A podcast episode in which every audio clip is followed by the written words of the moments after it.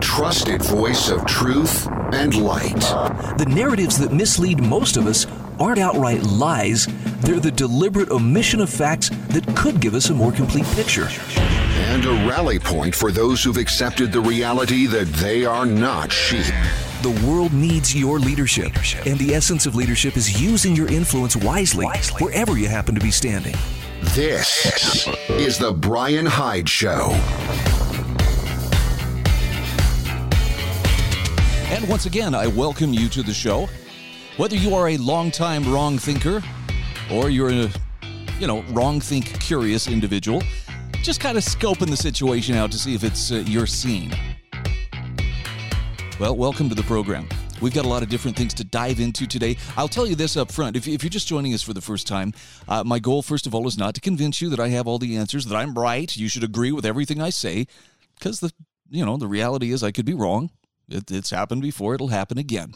I would like you to be more certain about who you are and what you stand for, and uh, more importantly, what you can do with whatever influence you possess right now at this instance.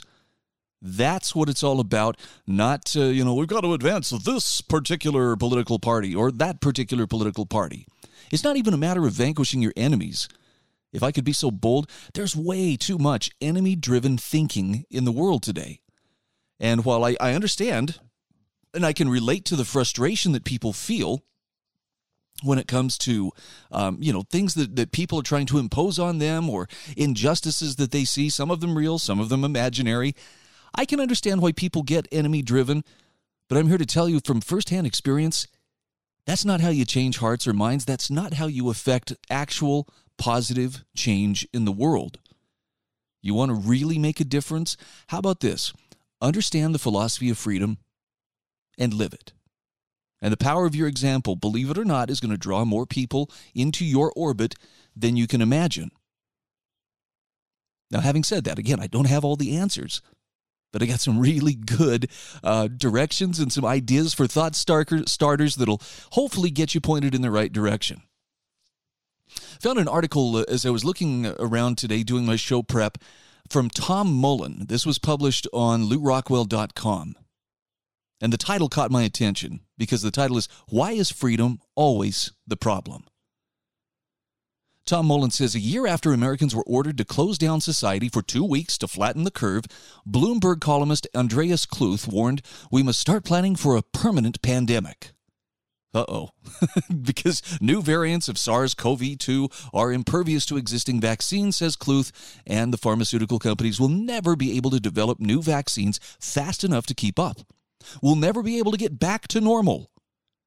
And Tom Mullen says get back to normal means recovering the relative liberty we already had in our already previously or our over, already overregulated pre-COVID lives.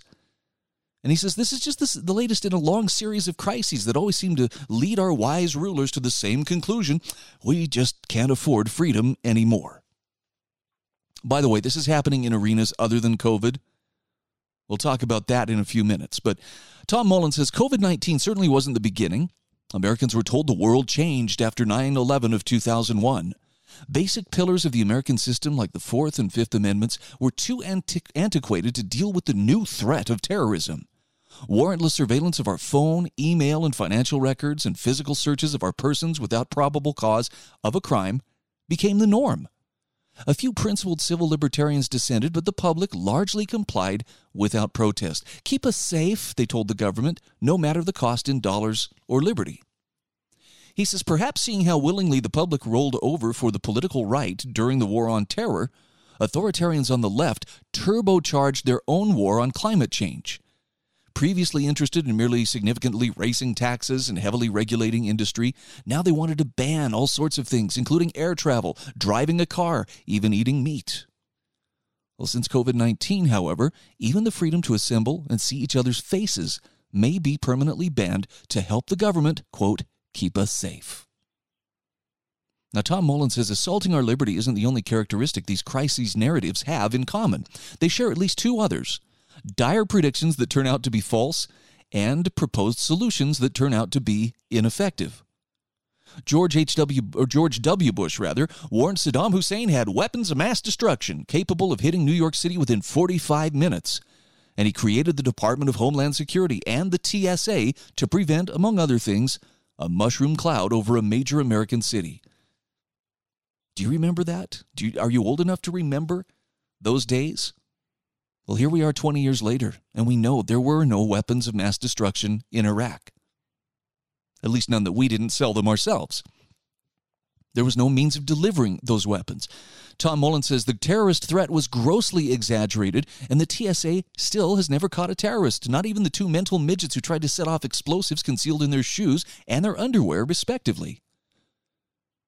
The only effective deterrent of terrorism so far has been the relatively calmer foreign policy during the four years of the Trump administration, during which regime change operations ceased and major terrorist attacks in the United States virtually disappeared. Interesting. Did you make that connection? Okay, maybe it bears a closer look. Predictions of environmental catastrophe have proven similarly false. Younger people may not remember that in the early 1970s, long before Alexandria Ocasio Cortez was born, environmentalists were predicting worldwide disasters that subsequently failed to materialize. In 1989, the Associated Press reported a senior UN environmental official says entire nations could be wiped off the face of the earth by rising sea levels if the global warming trend is not reversed by the year 2000 the same official predicted the Earth's temperature would rise 1 to 7 degrees in the next 30 years. Now, Ocasio Cortez is famous for predicting back in 2019 the world is going to end in 12 years if we don't address climate change. Remember, that was the, that was the basis for her Green New Deal.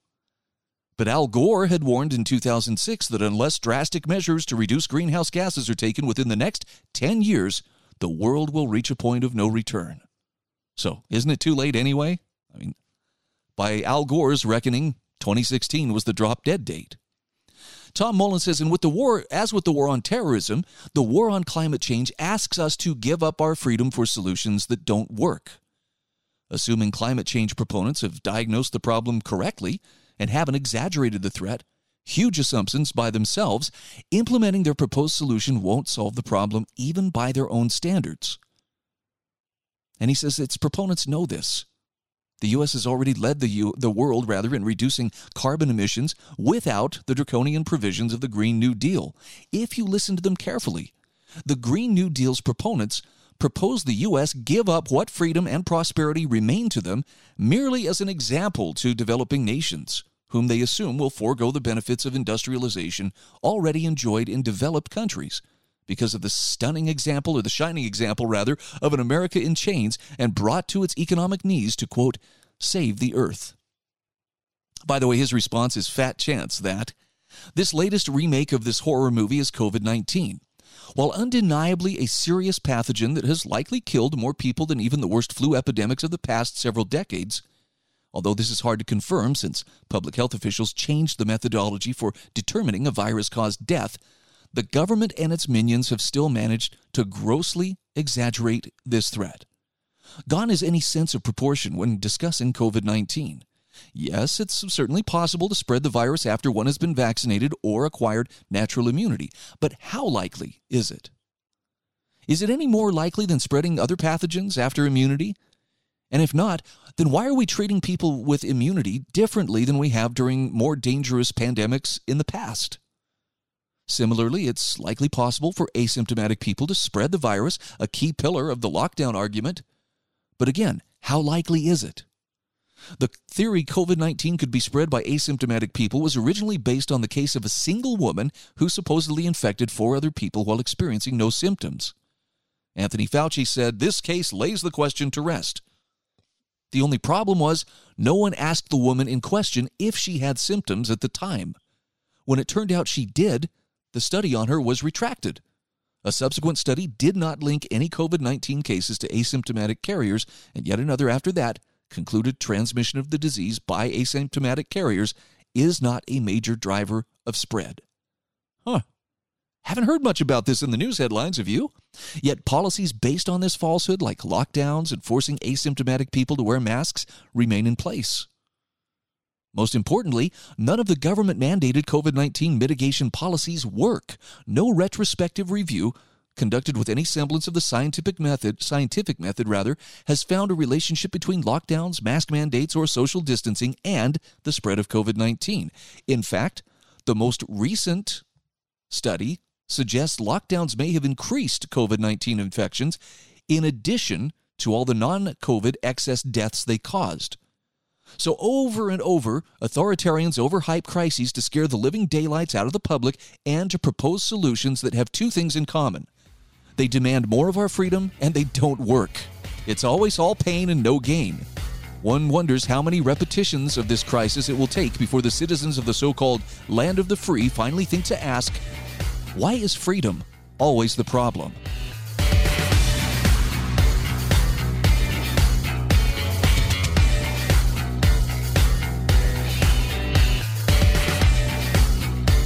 This is The Brian Hyde Show.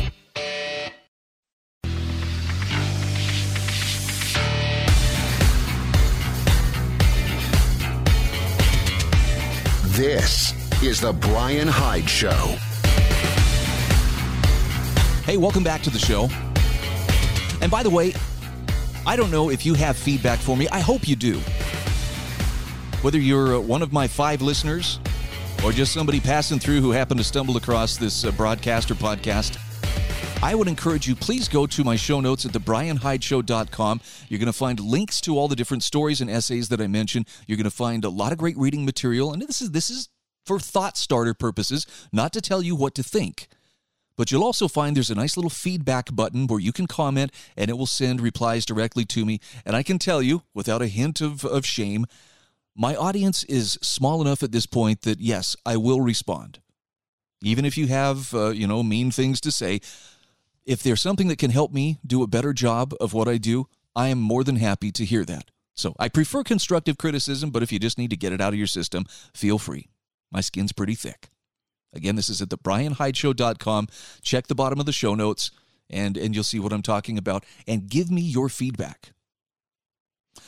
One of the things that has been on my mind is, you know, since the, the Biden, I'm putting this in quote marks, election, and and inauguration, um, we're supposed to believe the narrative is we are supposed to believe that everything has changed. No longer is there a president in office sending out mean tweets. Everything is. You look at the policy changes. Uh, Biden has worked feverishly to undo everything that happened under Trump. And I got a really great essay here from Caitlin Johnstone which says the fact that Americans think Biden has changed things shows how narrative rules our world.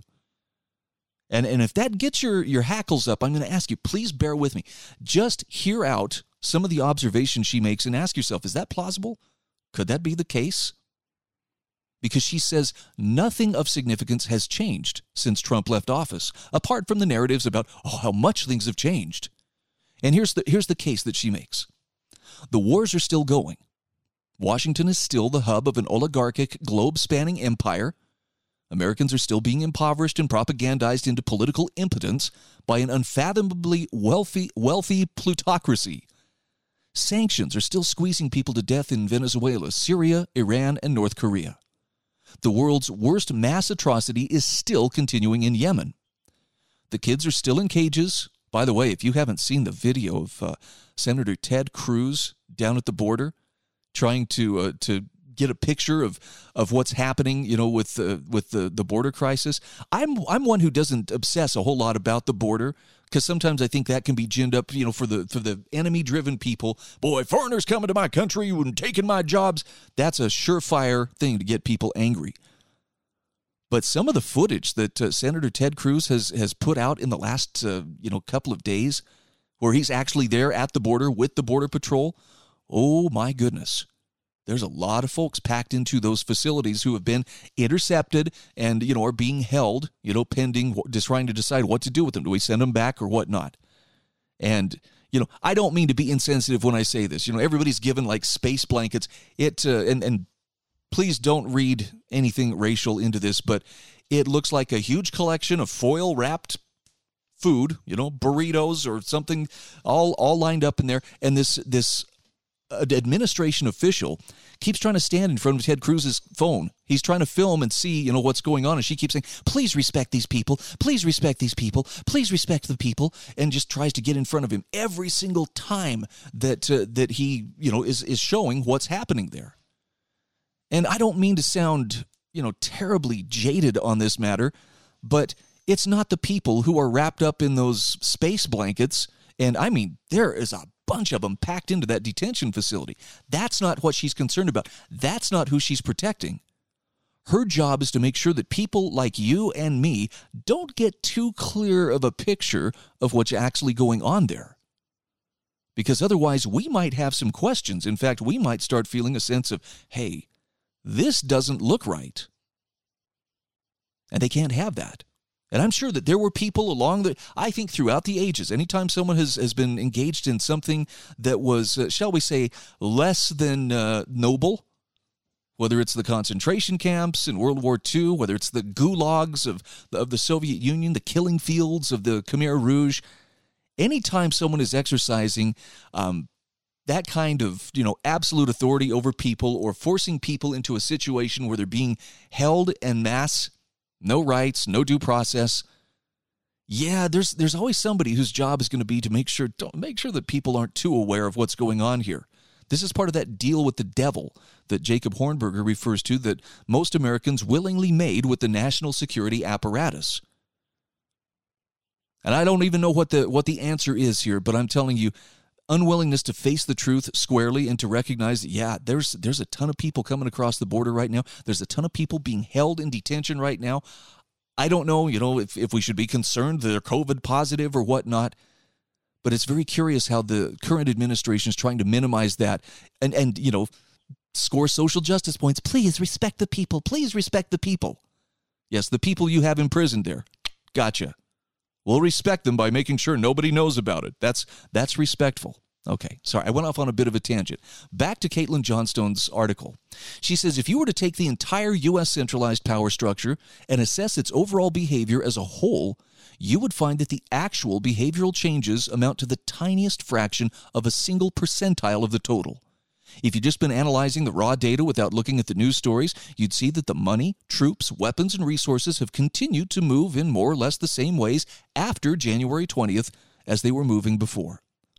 What has changed is the narratives, the stories that Americans are being fed by those who are responsible for controlling the way people think, act, organize, and vote. So if you're a Democrat, you've been hearing that the, the country is now a thousand percent better without the orange menace in charge. If you're a Republican, you've been hearing that it's a thousand percent worse. In reality, in terms of the overall operation of the empire, both domestically and internationally, hardly anything of significance has changed apart from the narrative overlay. That make you uncomfortable? I'm only asking because it makes me a little bit uncomfortable, but I, I think she's right. I think Caitlin Johnstone's on this. She says, which is not to say that nothing of significance has changed. It is significant that U.S. liberals no longer are being psychologically pummeled with hysterical narratives about a looming fascist takeover and their government being infiltrated at the highest levels by Kremlin operatives. This relentless barrage of emotional intensity has been literally making people sick. And the fact that they're no longer being psychologically abused in this way, that's not insignificant. So the actual U.S. empire is chugging along essentially the same way it was before Trump left office. But people's actual quality of life is different anyway, simply because they're being fed different narratives by the mass media.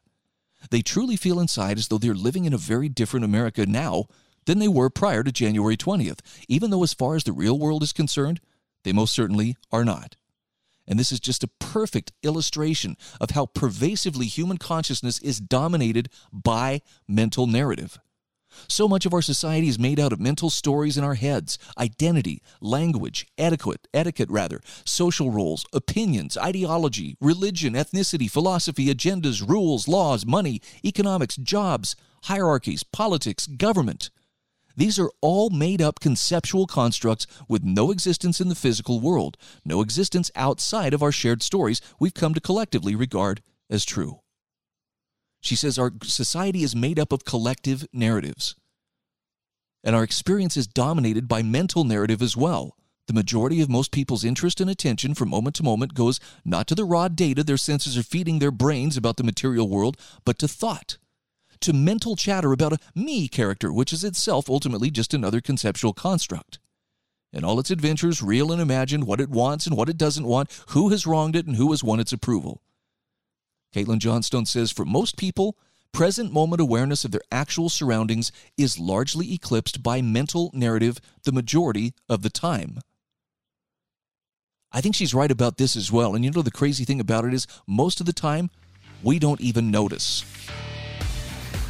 I'm going to come back to this in a few moments. If She's got just a couple other thoughts I'd like to share. You'll also find a link to this in the show notes. So I would encourage you, stay with us. We'll be back in just a few moments.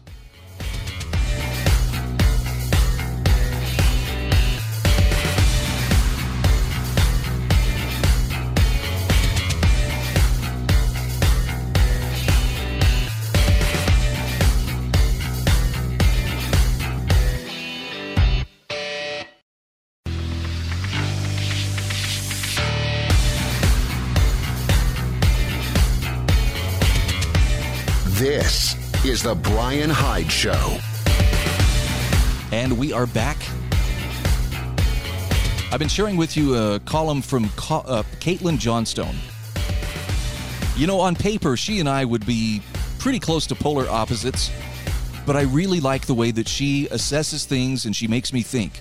And so I'm encouraging you, take a look at what she has to say, particularly as it relates to the real world versus the narrative world because narrative dominates. And if you ask yourself, well, how can you say that narrative dominates?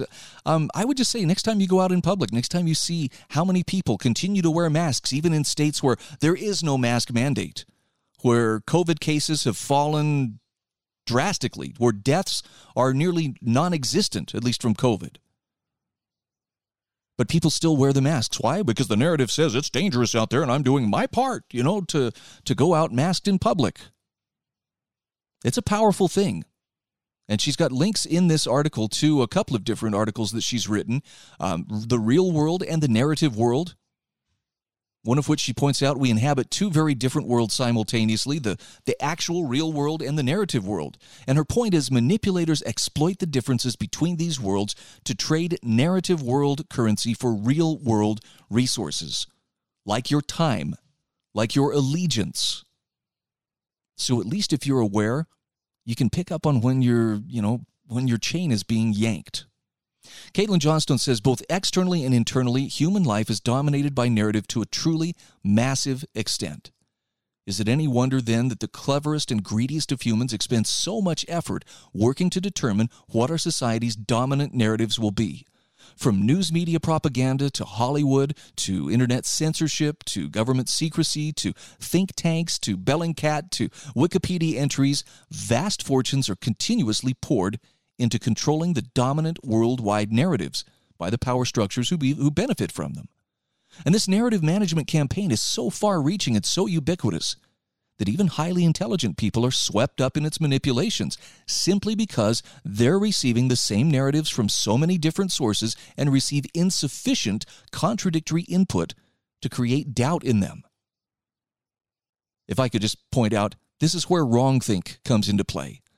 Because wrongthink will have you asking the kinds of questions that will provide contradictory input and create doubts in some of the official stories that we're being told. And no matter how many people tell you that's a dangerous place to go, no, that's a good that's a good thing. That's a healthy thing. It's a necessary thing if you want to maintain your autonomy. If you want to claim your self-determination. Caitlin Johnstone says the dominant narratives tell us the same things over and over again. Capitalism is working great. By the way, she's she's going to disagree with me on this one, but what she's referring to here is crony capitalism. And yes, it's it's working great for those who are attached to government or who are, you know, in bed with government. So, free market capitalism, I'll defend that uh, you know, all all the day long.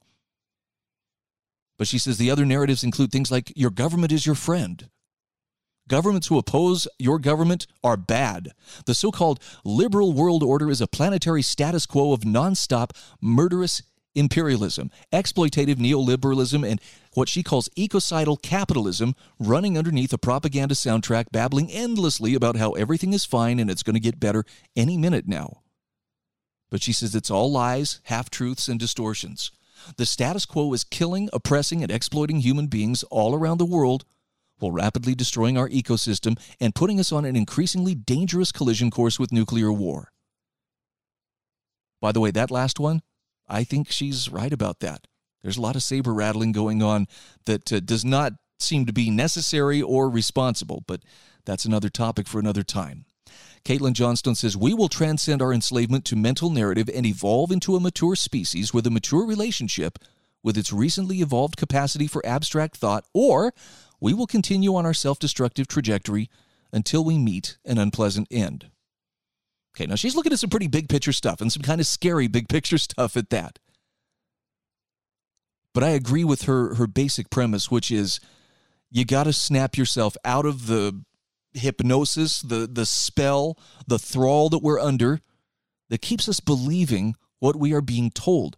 Um, saw a meme last week that just made me laugh, and it was from a, a musician named Zuby, and it was something along the lines of, "I just can't get my mind around how people who could people have gone through everything that happened over the last year and still conclude the government cares about me and I should give it more control over my life." and I think, yes, that's exactly what people should be questioning. And by the way, I just want to be clear there is a place for good government. There is such a thing as good government. I find myself leaning more and more towards uh, towards anarchy in the sense that I don't want to be ruled. I don't need to be ruled, and neither do you. But unfortunately, for a lot of people, that word anarchy has a very negative connotation. They they think that's you know the uh, cloaked uh, bomb throwing anarchist out there, you know, trying to start the next world war. I don't see it that way. Anarchy is people simply figuring out how to solve things without running to government and incorporating force into the solution. From that standpoint, I'm kind of like Joseph Sobran, who, even though he passed away about uh, 12 or 13 years ago, uh, said, you know, the the journey of his life from from being a very uh, devout Catholic and and I think a very principled conservative commentator. He says, I find myself becoming a reluctant anarchist. He didn't shed his morality along the way. He just realized that even even with limited government, you're still dealing with an entity that if not properly contained, limited, checked and balanced at every turn is going to act in murderous ways. And the problem is, it doesn't usually do it against everybody all at once. It picks unpopular groups. Those Branch Davidians, why, you know, we ought to we ought to do something to them. Those polygamists, we ought to do something about them. As long as it's being aimed at somebody who isn't you, most people are pretty okay with it, right? Well, it's just trying to protect us. So when I say, yeah, there is such a thing as good government, I mean good government is the kind of government that exists for the purpose of securing and guaranteeing your God given rights. Period. And that means that they don't involve themselves. Government officials would not involve themselves in your life unless there is a question of someone has actually caused harm, whether it's through violence, whether it's through fraud. Unless someone can show measurable harm, government doesn't need to be a part of all the decisions you make. Now, look around at all the things that are becoming mandated things that are subject to government. And it's it's not an exaggeration to say you can't so much as flush your toilet without some bureaucrat having signed off on the design of your toilet to make sure it's a low flow, water conserving kind of toilet. Does it work? Well, I don't know. I have to flush it three different times, but hey, you know, at least we're conserving water. Yeah, where we used to only have to flush it once. Sorry if that's an indelicate example, but I think you, you get the picture. So the idea here is yes, we are being fed narratives that this is all normal, this is good, and it's not just, you know, the hardcore left wingers that are, you know, going for this, you know, this diabolical desire to control other people. That same lust for domination, that uh, uh, libido dominandi, as St. Augustine coined it, it's, uh, it's present on the right as well. In fact, you'll find it all across the political spectrum. The tougher thing is to resist the need to control other people and to focus on letting people make as many of their decisions themselves without coercion, without somebody, you know, essentially sticking a gun in their ribs and telling them, you know, you got to do this. It's for your own good. And the crazy thing is, we've seen this play out over the last year. We've seen the ridiculous lengths that different people in authority will go to to try to impose, you know, their viewpoint. So we have to destroy, you know, hundreds of thousands of small businesses. Well, you know, that's a small price to pay for me being in charge. Now, see, that's not how the leaders see it. I'm just trying to protect the people, but it really is about them being in charge. Well, people think to themselves, I, I don't really believe there's such a thing as, as tyranny going on here. After all, if there was something going on, why the news media would tell us about it, right?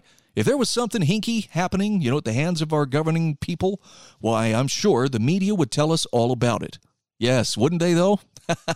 Sorry, they're too busy kissing political rear ends to uh, to even think about that. They they consider themselves part of the political system, part of the political class. So what that means is you have a lot of different sources who find it in their interest to cater to what the powerful and the authoritative are telling them and to insisting that you have to believe this narrative. Without going too far down the rabbit hole, I'll just point out there, there would be no need to question last year's election and to question whether or not that was an up and up honest election if we were able to freely discuss and hash out well let's look at the facts let's look at the evidence and see was it truly you know carried out without any kind of uh, strangeness you know like five different states suddenly stopping counting all at once and then miraculously resuming their count with hundreds of thousands of new votes or millions of new votes that somehow put the uh, current president in the lead. You don't have to ban the truth, or you don't have to ban discussion of these things if that is in fact the truth. But that's where we are. You can't talk about that. In fact, we want you to sign a loyalty oath that everything was great last year. I'm a skeptic, so I'm not about to do that. This is The Brian Hyde Show.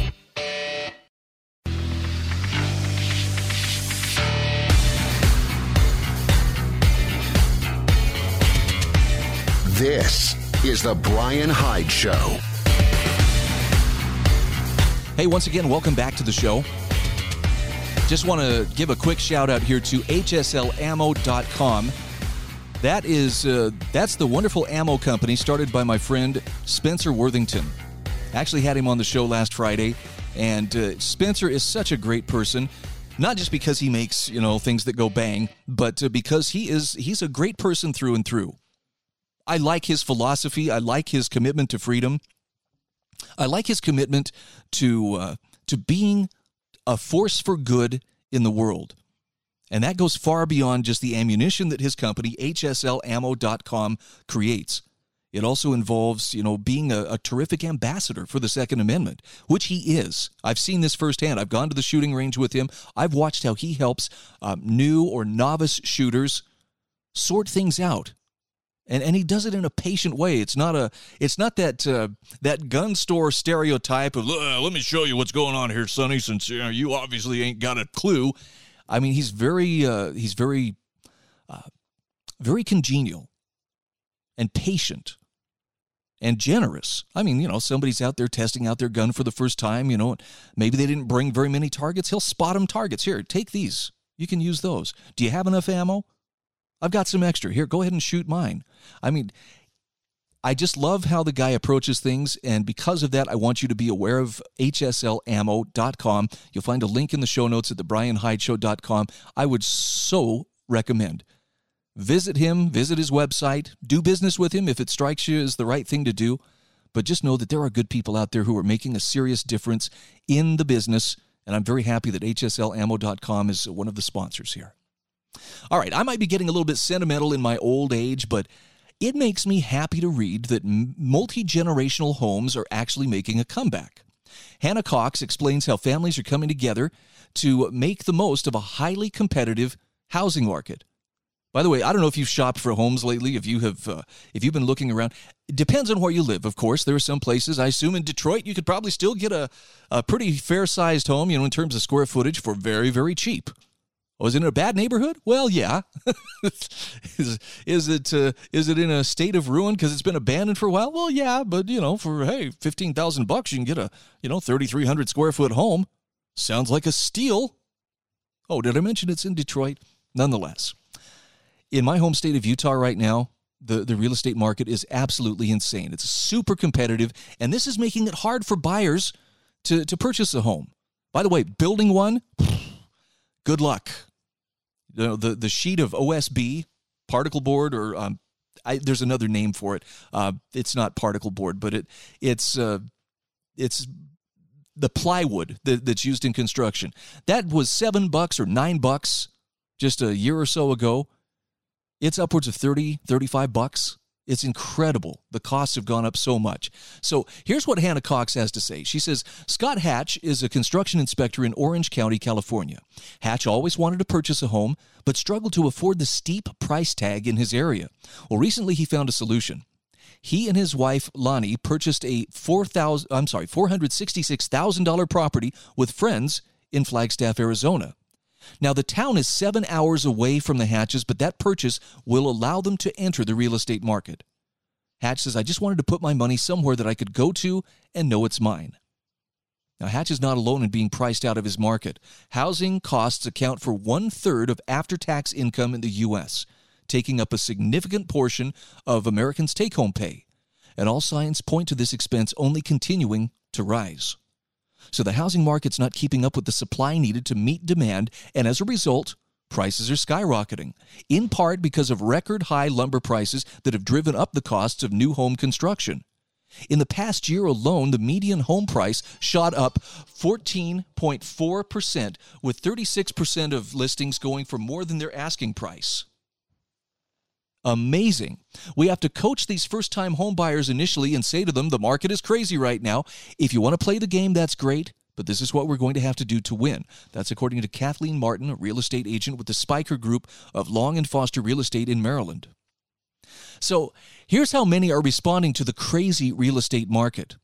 Hannah Cox writes While the competitive market could create additional headaches for some buyers or price people out altogether, a growing number of families are finding a way to beat the system. They're moving back in together. A survey by the National Association of Realtors found that some 15% of recent home buyers between April and June of 2020 plan to have multiple adult generations living at their new property. That's an 11% increase in multi generational buyers over the previous year. Additionally, a Realtor.com report shows listings with terms like in law cottage or granny suite sold 23% faster in February than they had the prior year. Now, there are many factors that could be driving the increased demand for housing. People are fleeing high tax, strict lockdown areas and relocating to freer pastures. A huge uptick in remote works mean, work means that many are now seeking larger living spaces to accommodate their new home offices. And as families have spent more time indoors, many are pursuing larger properties with more amenities or more space. The growth in multi generational home buying, she writes, is one that seems to be a direct result of problematic policies adopted during the pandemic. Many schools have remained closed and childcare has become increasingly hard to come by. Working parents have struggled to juggle their own responsibilities on top of virtual learning, pushing many women out of the workforce altogether. Multi generational homes provide more adults who can watch kids, help them with their schoolwork, and run the household. Then there's the problem with nursing homes multiple governors infamously forced COVID 19 patients into nursing homes at the height of the pandemic, leading to disproportionate deaths among the elderly. Even for those fortunate enough to have escaped this horrific scenario, many elderly care facilities have prevented loved ones from visitations. Multi generational homes provide an opportunity for adult children to look after their parents, ensure they're receiving appropriate care, and spend precious time with aging loved ones. See, this one speaks to me because that's exactly the situation I'm finding myself in. Annie and Katie Kirking of Seattle are adult sisters in the process of buying a four bedroom home in Spokane where they plan to move with their aging parents that they pulled out of an assisted living facility at the beginning of the pandemic, along with Annie's partner and daughter Evie. We're very grateful that we can do this together, Annie said. I feel I can feel pulled between making decisions that are best for Evie and decisions that are best for my parents. Being under one roof, I think that push and pull will be much less. Hannah Cox writes In short, 2020 was a year of financial woes and unpredictability. Government lockdowns pushed millions of adults out of work and created widespread economic uncertainty.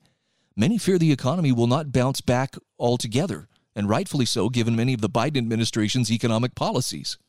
Buying a home with multiple family members provides a more solid economic footing and allows people to spread the increasing costs of a mortgage across multiple income earners. This is a positive example of a bottom up solution to top down controls.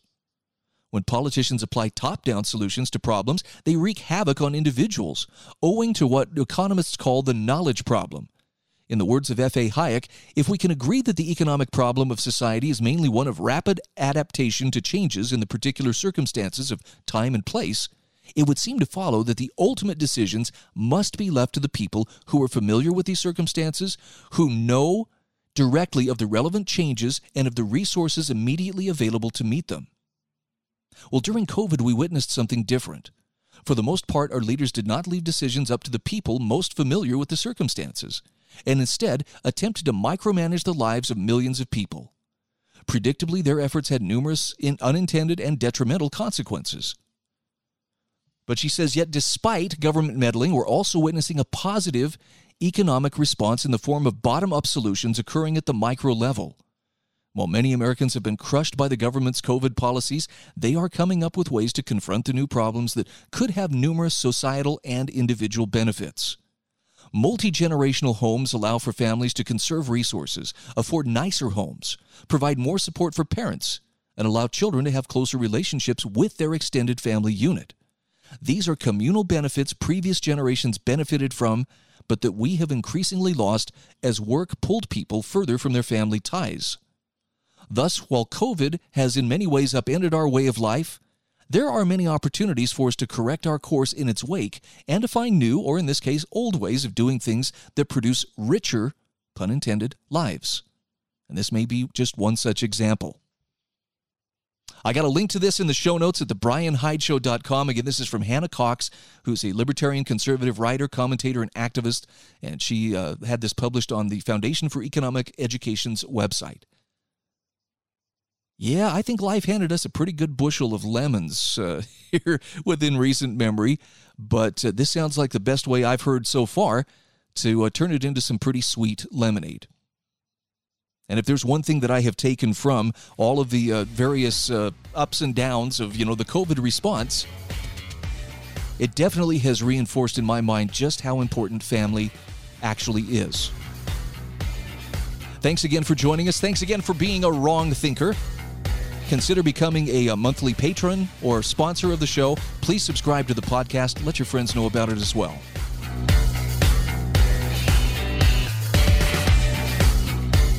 This is The Brian Hyde Show.